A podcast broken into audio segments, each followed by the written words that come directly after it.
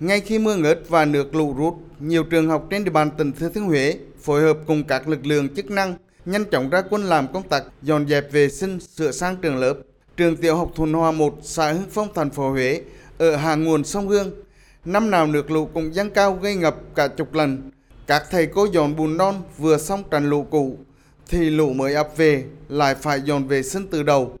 Đợt mưa lũ vừa rồi, nước dâng cao gần 1,5 mét, nhiều bàn ghế của trường ngâm nước lâu ngày nên đã hư hỏng. Thầy Phan Ngọc Dũng, hiệu trưởng trường tiểu học Thuần Hòa 1, xã Hưng Phong, thành phố Huế cho biết rất mừng 222 học sinh và 23 giáo viên của trường vẫn an toàn. Tập thể nhà trường cố gắng đón học sinh trở lại trong 1-2 ngày đến. Sau lúc kia lũ rất là lớn, ngập sâu. Thay đổi trường thì máy ngóc thì mới đem lên trước rồi. Cái chủ yếu là bàn ghế, nổi lên bên á, bị gãy. Nhưng ở đây là do cuối nguồn sông Hương.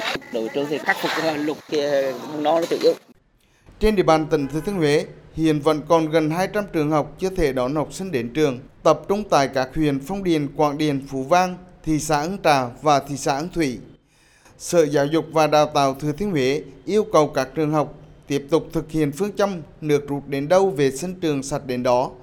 Đồng thời Sở yêu cầu hiệu trường các trường tiến hành ra soát, đánh giá, nắm chắc tình hình để có phương án tổ chức đi học trở lại, đảm bảo điều kiện an toàn, chú trọng tăng cường công tác truyền thông, nâng cao ý thức cho giáo viên và học sinh, không để xảy ra tai nạn thương tích, đuối nước sau lũ, sẵn sàng các điều kiện tiếp tục ứng phó với bão số 6.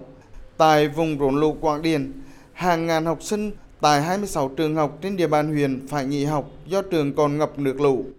Ông Nguyễn Thái Hiệp, trưởng phòng giáo dục và đào tạo huyện Quảng Điền cho biết, trên địa bàn huyện còn 26 trên 45 trường chưa thể đi học trở lại. Tại các điểm trường bị ngập, ngành giáo dục huyện lên phương án dạy bù vào thời điểm thích hợp cho học sinh để đảm bảo chương trình. Phòng cũng đã chỉ đạo các trường chủ trương là nước ăn đâu thì làm vệ sinh bằng đó, vệ sinh ở trong các phòng học, rồi là môi trường xung quanh tường rào. Ngoài ra các trường, nhất là các trường mầm non, chủ động phối hợp với trạm y tế các xã để liên hệ phun thuốc phòng dịch để đảm bảo cho vấn đề an toàn của các cháu đến trường sau khi lụt